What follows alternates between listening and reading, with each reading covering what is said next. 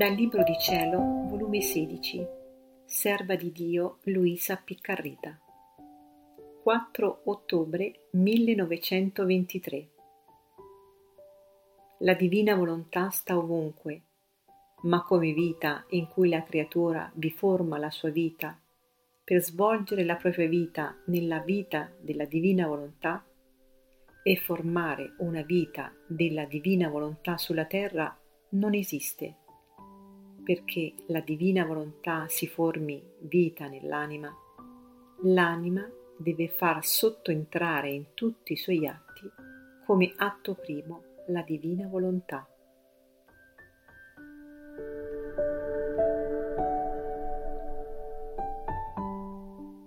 Mi sentivo distruggere dalla pena della sua privazione, col triste pensiero che Gesù non sarebbe più venuto Oh, come trafiggente il pensare che non dovevo più vedere colui che forma tutta la mia vita, la mia felicità, tutto il mio bene. In questo mentre che ciò pensavo, il mio dolce Gesù si è mosso nel mio interno e mi ha detto, Figlia mia, come posso lasciarti se nell'anima tua sta imprigionata la mia volontà?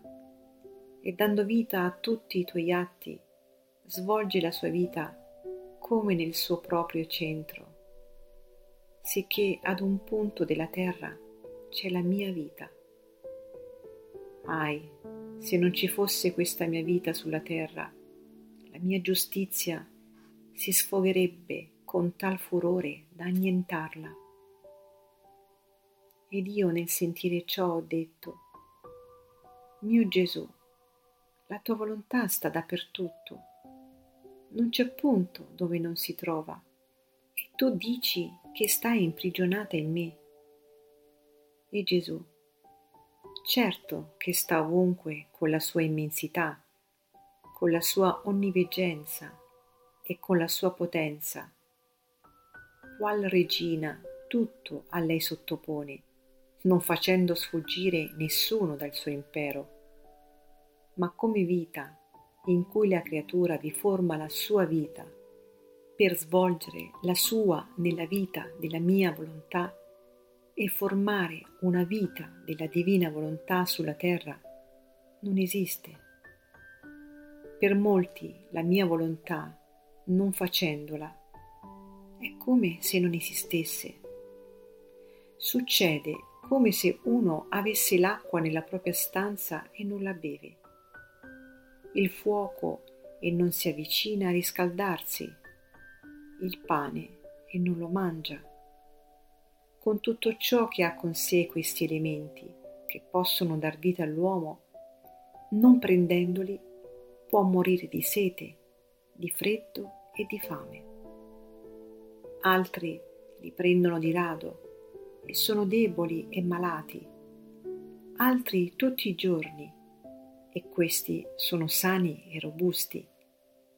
Sicché il tutto sta, quando si possiede un bene, se la volontà umana vuol prendere quel bene ed il modo come lo vuol prendere, e a seconda che se ne serve, così riceve gli effetti.